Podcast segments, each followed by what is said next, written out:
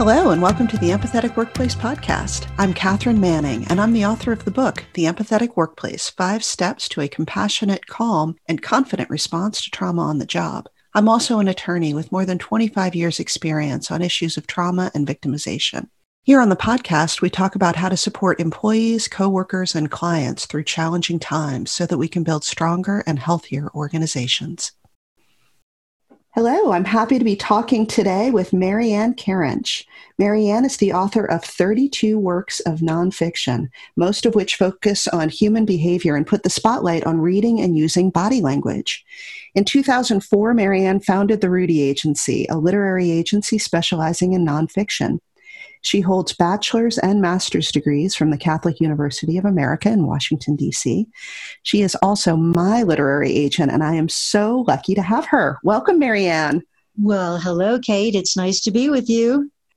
So, I have just a few little intro questions to help people get to know you a little bit better. The first one is Where did you grow up? I grew up in Karinchville. You think I'm making that up, don't you? I'm i not. do. no. Uh, the name of my town, and there is even a plaque that says Karinchville.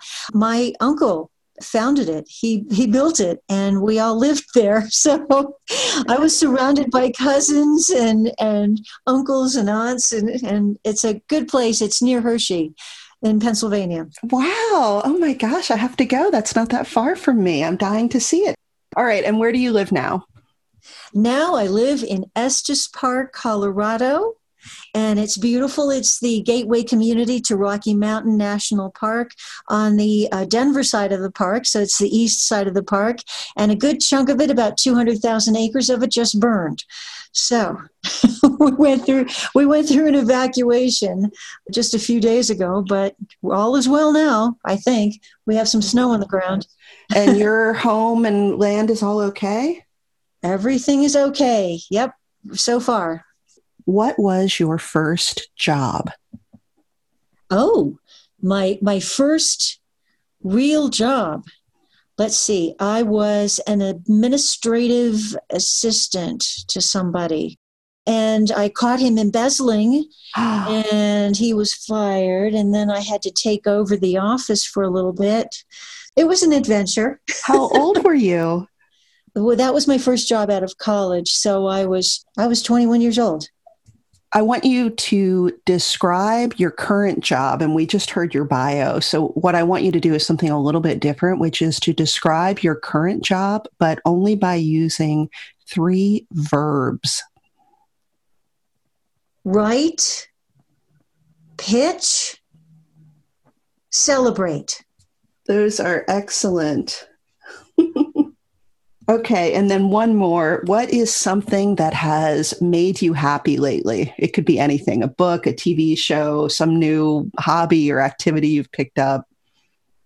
How about getting back into my home after evacuation? yeah, that is that something. made me really happy. yeah, that's definitely a cause for celebration. My cats were happy too. Oh, I bet. How many cats do you have? Two, and they were not quite pleased with having to live with two dogs. Our friends have two dogs. Oh, yeah, they're happy to be home. All right. So you have written on so many different topics over 32 books, but today I want to focus in particular on body language, which is an area of expertise for you. First off, why is body language so important? We leak emotions and thoughts with our body language. And what comes out of our mouth is not necessarily what we really are thinking or feeling.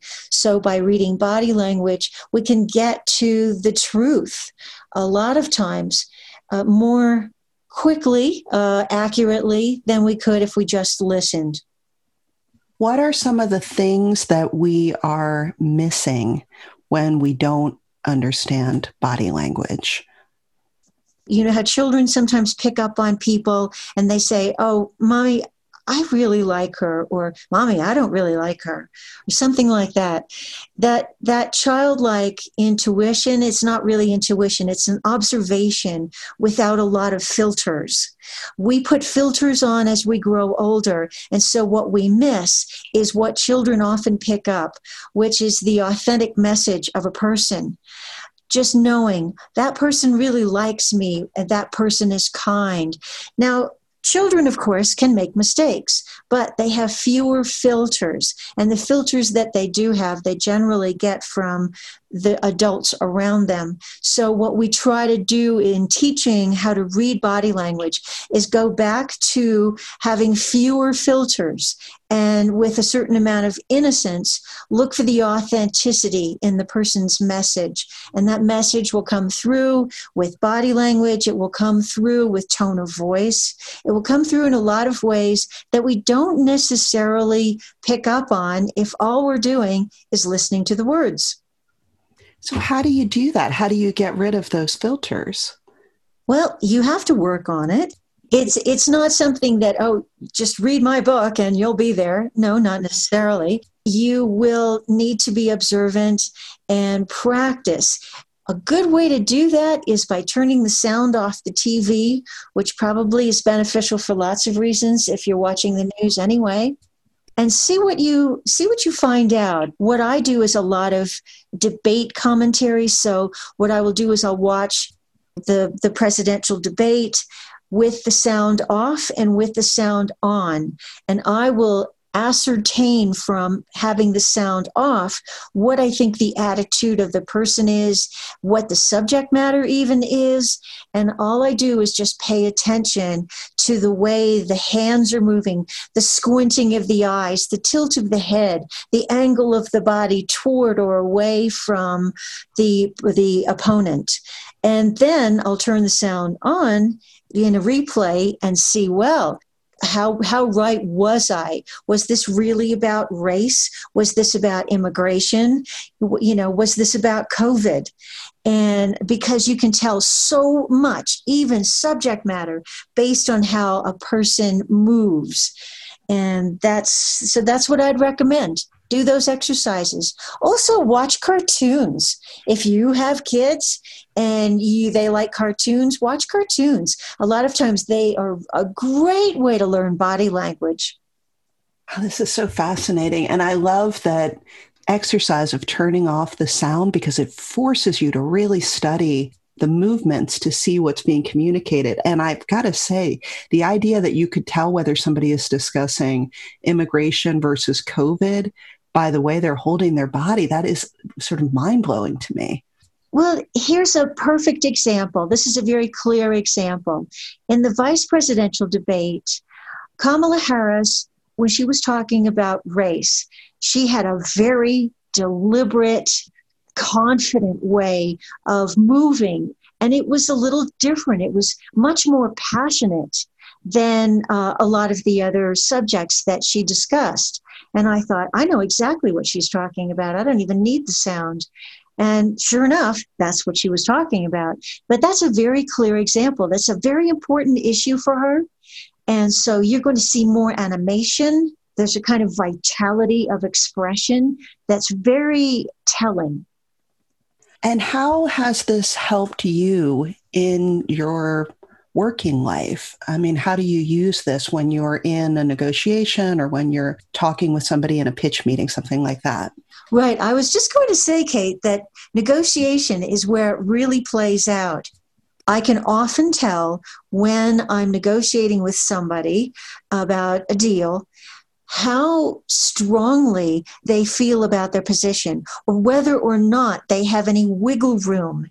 There are certain ways that people back off of a topic or turn away. You know, in a face to face, you can really tell when the where the eyes go away from you and there's a thought process going on. It's usually what that signals to me is I have some wiggle room here. Wonder how much I have, as opposed to just looking at me straight on and saying, hey, it's $10,000 and not a dime more.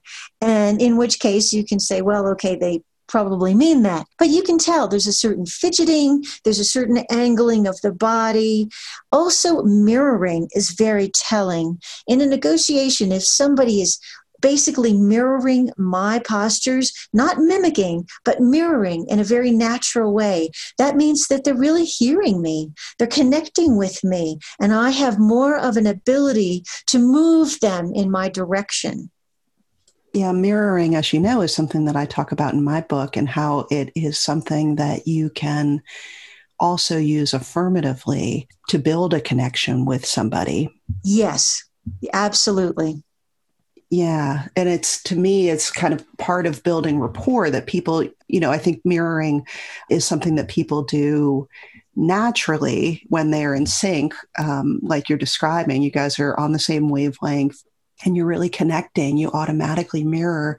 But it's also something where if you are trying to build a stronger connection, you can sort of adopt it. It has to be subtle, right? Or else it's a little bit creepy, but you can do it in subtle ways. Yes, it, it, can go from mirroring to mimicking.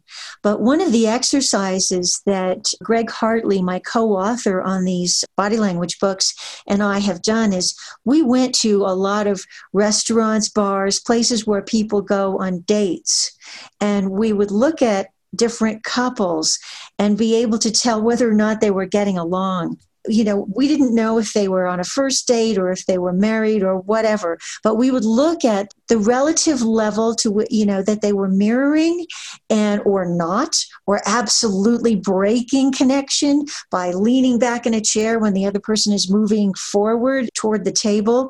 And you could tell so much about whether or not the couple was connecting and really wanting to be together by the level of natural mirroring. Oh, that's so interesting. I also like to watch other groups in restaurants. And one of the things I've noticed is the couples where they don't speak at all during the entire meal. But I haven't I haven't paid attention to the body language and that's really interesting. I really want to try that when we get back in restaurants, of course. I was just going to say I've I've seen entire families not talk because they're on their devices. Ah. And and I think why are they even going out to dinner together? Because there's nothing together about this. Yeah, you could all just be at home in your separate rooms right now. Uh-huh. Just order takeout and forget it. Yeah, well, so, you know, this idea of restaurants now obviously is challenging. And it's something that I think we are all struggling with a little bit right now is how to build and maintain connection with people when we are over the phone or on Zoom or something like that. So, do you have any advice for how do we enhance our connection when we're not face to face, we're not in the same room together? Right. Well, let's look at this both when we're not in the same room together and when we are, but we have masks on. But when we're not in the same room, the the warmth with which we communicate still needs to be there.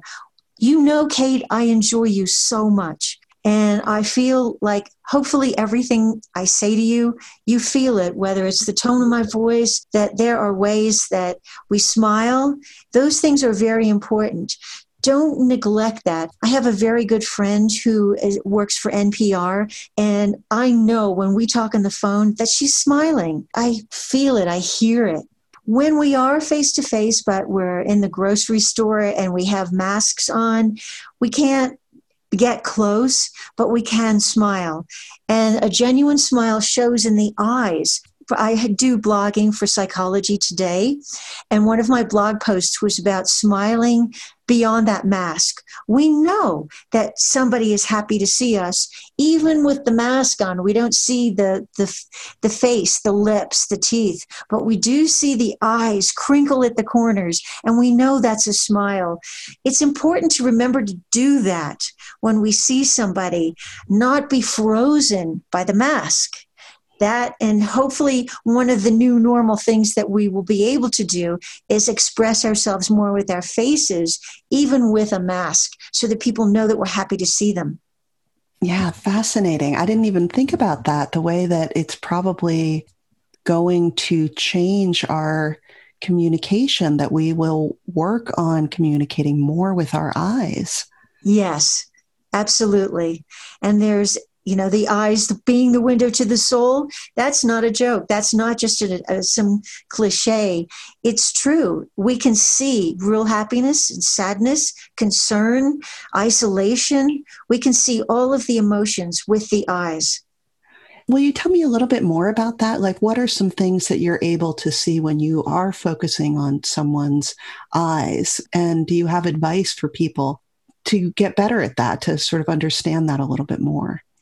I really look up to Paul Ekman, Dr. Ekman, and his work with facial gestures. And I've learned so much from him over the years since I've been studying body language. And I would say he has a, a wonderful website and some videos that will demonstrate how much eyes tell you about your emotions. And I would just say, pay attention. We have a great opportunity, really, to learn more about this part of our body language because we're wearing masks. Look at other people's eyes. Look at how they communicate with somebody that they are with and that they know. And look how, if they're alone in a grocery store, how so many people now look frightened. They look really scared there there's a sense of i'm not connected i can't connect because they're not they don't want to even want to look at somebody else. Try to make eye contact try to smile with your eyes so you can relax people. Give them a sense of connection. I see so many disconnected souls just walking around with their masks on and not not really communicating any emotion or anything other than just a sense of isolation. The mask seems to take away, it does seem to freeze them, seems to take away their ability to show who they are and how they feel. Yeah, absolutely. It is. Um, it's disorienting, and it's something that you can't forget that you have this thing on your face, and it does feel very distancing. Right, right. Well, we do have to work at getting past that, work at that smile that shows that we have emotions that are positive and reflect our desire to connect with others. Interesting. Yeah, I think it's about curiosity, like uh, approach openness and a curiosity instead of immediately shutting people down. Curiosity, absolutely if I were God, I would give everybody another injection of curiosity, like just like you get a booster vaccine every year for your flu. I, would do the same thing with curiosity. I would just pump everybody full of it because that's really one of the biggest things that helps us connect. And we can see that, we can see that in each other's eyes. If we are together having a conversation and you say something that really strikes a chord with me, you will see my eyes just light up. I want to know more. I'll lean towards you. My whole body language says, Tell me more. I'm interested. That sort of thing, if we could do that more with each other rather than back away, which is what happens a lot, just instinctively, we have fear and we back away if we could just go the other direction, just go toward, just open those eyes and listen and pay attention and be curious and learn something. Oh, yeah, absolutely. And I think you're absolutely right. People in conversations are often only on transmit and they're not looking for what they can learn and they aren't even looking for is what I'm saying getting across, you know, that spark that you mentioned a lot of people aren't really looking for that. They just, oh gosh, I just have to get this this story or this point across. Right. They talk past people, they talk through people, they talk over people. So I also want to talk to you because I know one of the things that you are good at is something that I struggle with, which is how do you understand or comprehend when somebody is maybe not telling you the truth or is maybe doesn't have your best interests at heart or something like that? Are there clues in their body language that maybe we need to go into protective mode? Most people are not good liars, so they get tense. And when they get tense, there are signs of stress that we can look for. We can look for it in uh, a type of fidgeting, rubbing hands together, just or some fidgeting. It's a self soothing gesture that you're doing because you feel tense. Some people will put up a barrier. Suddenly the phone will go up in, in front of them, or they'll clutch something to separate themselves from the other person. And that could mean, you know, don't want you to know too much about me. Another thing is the clenched mouth. There's a real pressure there, like holding something back that could also be a sign that you want to look for. And sometimes, you know, with women, it would be more of a pursed lips, like a sort of a tight line on the face. So, you know, all those things they could show tension, the desire to hold something back. There may be a, a lack of eye contact, whereas before there was eye contact. A lot of this, Kate, goes back to baselining when you are paying attention to someone else, you observe what it is is normal for them. There's a there's a certain cadence in their speech. There are certain ways that they move, that they sit, and that's just perfectly normal. When you see a deviation from normal, a deviation from the baseline, stress is present. Now, stress is not necessarily bad. If you're on a great first date, but stress a lot of times is a sign of something's not quite right. Maybe the whole truth is not being told. Maybe a flat out lie is being told. Maybe there's just a nervousness, but why are you nervous? So look for that tension as a sign. And it, it does also come back to this idea of be curious. So if you are watching and not completely swept up in your own head and everything you want to say or get across, you are more likely to recognize, wow, this is a little different. Why is he suddenly not making eye contact with me anymore? Or why is um, she suddenly gotten kind of fidgety? And maybe then you know, oh, you know, she's short on time or whatever it is. Like you, you see, maybe there is a reason for that, or maybe there's something that you don't understand right now and you need to explore further to understand why is this person suddenly nervous right exactly so one of the things that you can do as a fun exercise is to watch late night television shows. Now, it's a little bit harder because people are not on set with each other right now, but normally, if you have a celebrity on set with the host, and the host and the celebrity they're getting along well everything's going fine and then maybe the host asks a question about their recent divorce and watch the change in body language it's very interesting because then you have somebody who's used to the camera, who's used to talking, who's used to performing, and all of a sudden, this authentic sense of tension comes bleeding out and you can't help but see it. And just look for moments like that in any interview situation. And even with the fact that people are not necessarily in studio right now, you can see the split screen of the interviewer, and then maybe it's somebody from, you know, one camp or another in the presidential, you know, situation here that we have. Mm-hmm. And you can see, oh, they didn't like that question. Look at what ha- looked at the eyes squinted, the head tilted. There's this uh, gulping. That that's another one.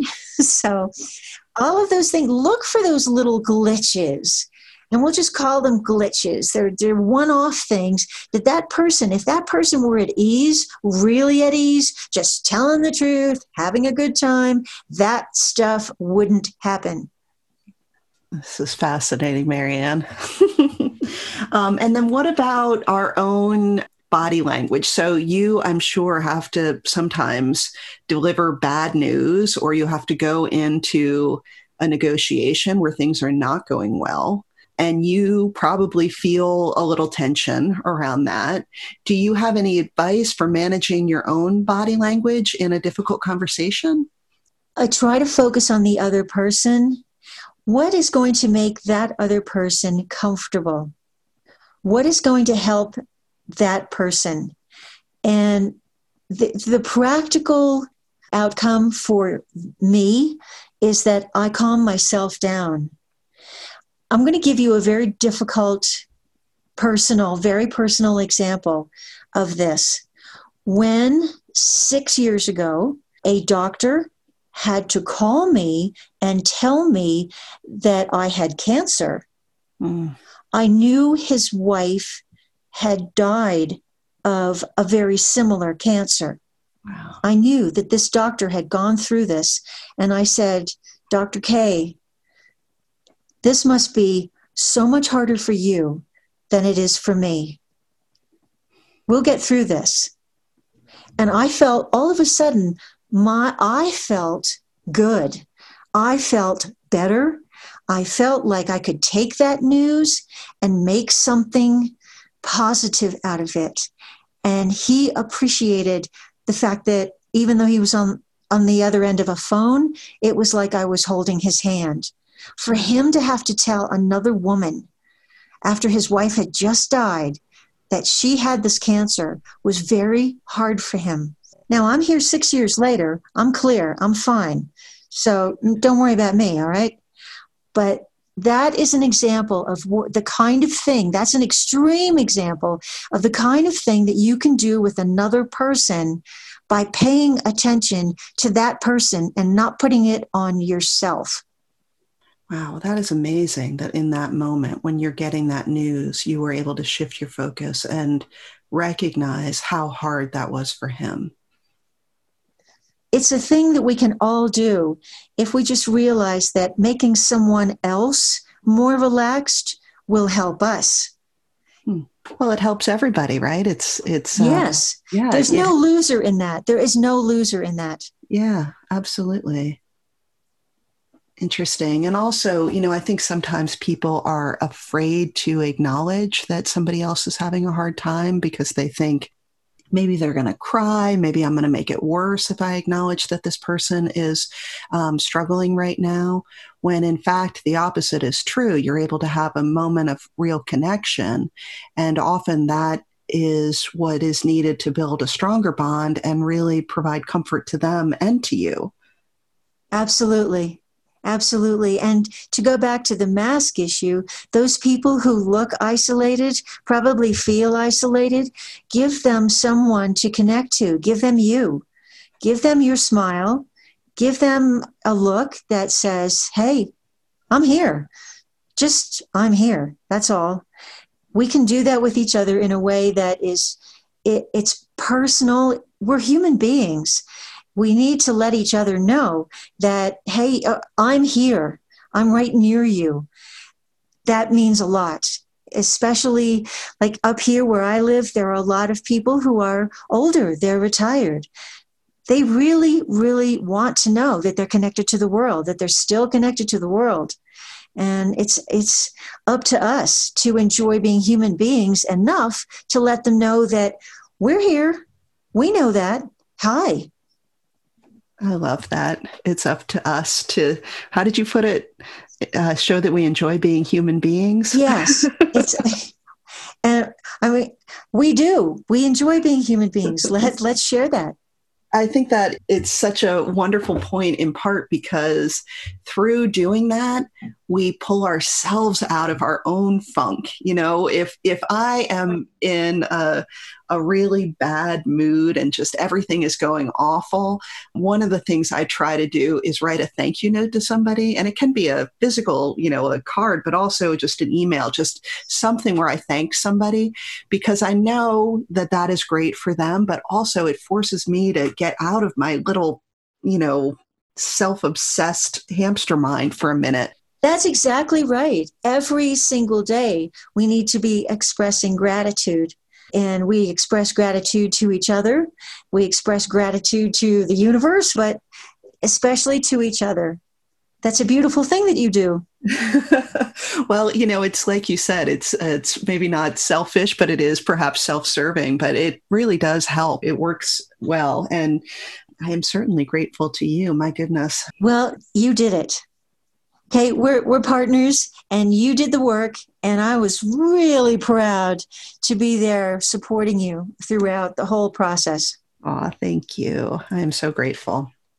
All right. So I want to get from you, since you are the most prolific writer I know, how on earth are you able to get 32 books published? What is your writing routine? What advice do you have? What is this magic elixir that you are drinking that allows you to write so many words so beautifully?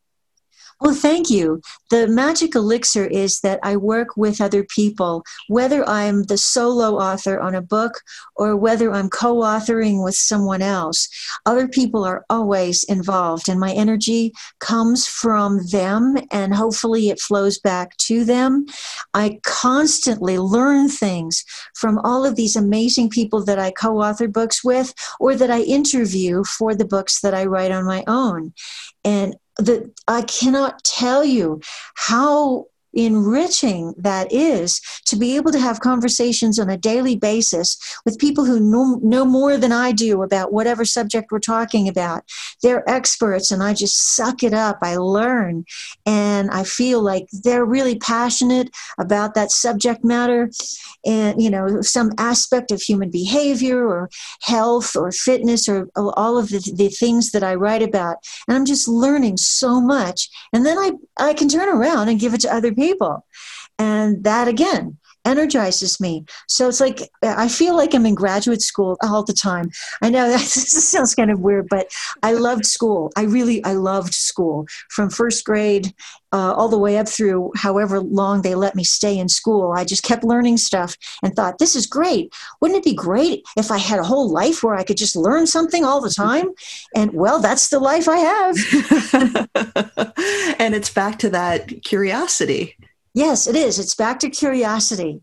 And the more that you indulge yourself in satisfying that curiosity, the more curiosity you have. I'm convinced of it. It's just one of those things that grows. It's the addiction that everyone should have. yep, absolutely. That's great. Um, so, what is the next book you have coming out? The next book coming out is Cosmic Careers HarperCollins Leadership. I co authored with Alistair Brown, and it is about all of the careers you can possibly have in space things that would surprise you. Like right now, there are so many careers that you can get that are space related. For a taste of that, there's actually a website called spacetalent.org, and there are zillions of jobs that are listed there that would, many of which would surprise you. Things that have to do with, say, 3D printing and pharmaceuticals and bear biology. I'm not kidding. All these different things that have to do with careers you can have in space. So, what we do in Cosmic Careers is tell stories about people who have unusual careers, about research that's going on, about startup companies that are just small companies that have a footprint on the ISS and other places related to space. And just anybody who wants to get out there and be a Star Trekkie, you can do it. That's great. I can already think of a few friends who are space obsessed who would love that. And I also think, especially for people who are in college or new graduates, it seems like a really, really phenomenal resource.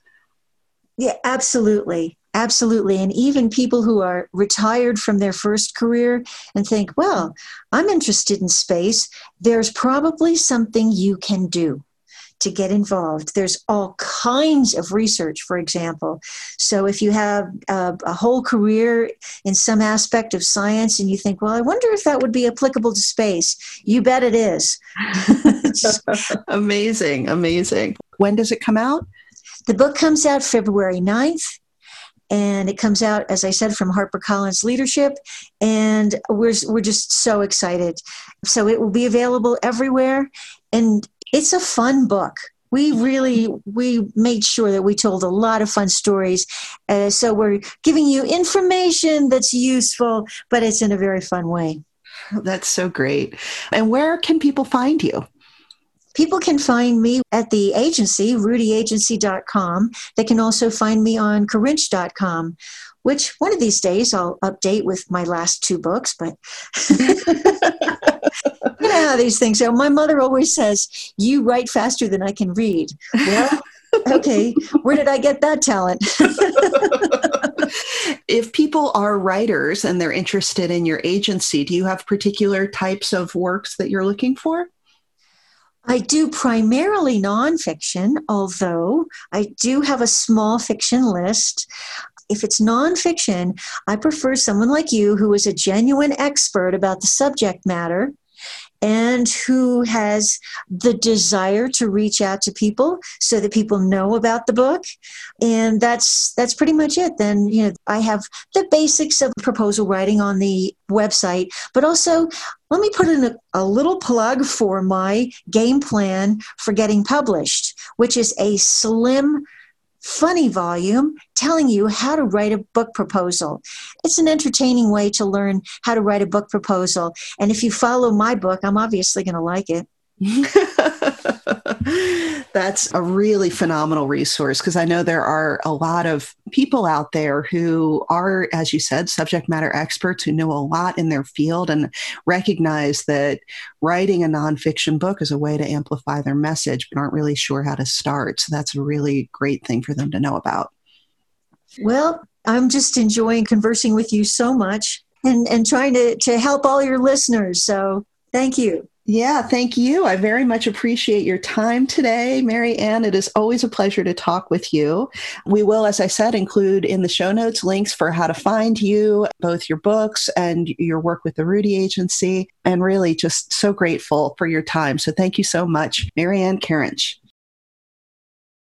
Again, this is Katharine Manning. If you want to explore these topics further, don't forget to pre order a copy of my book, The Empathetic Workplace Five Steps to a Compassionate, Calm, and Confident Response to Trauma on the Job.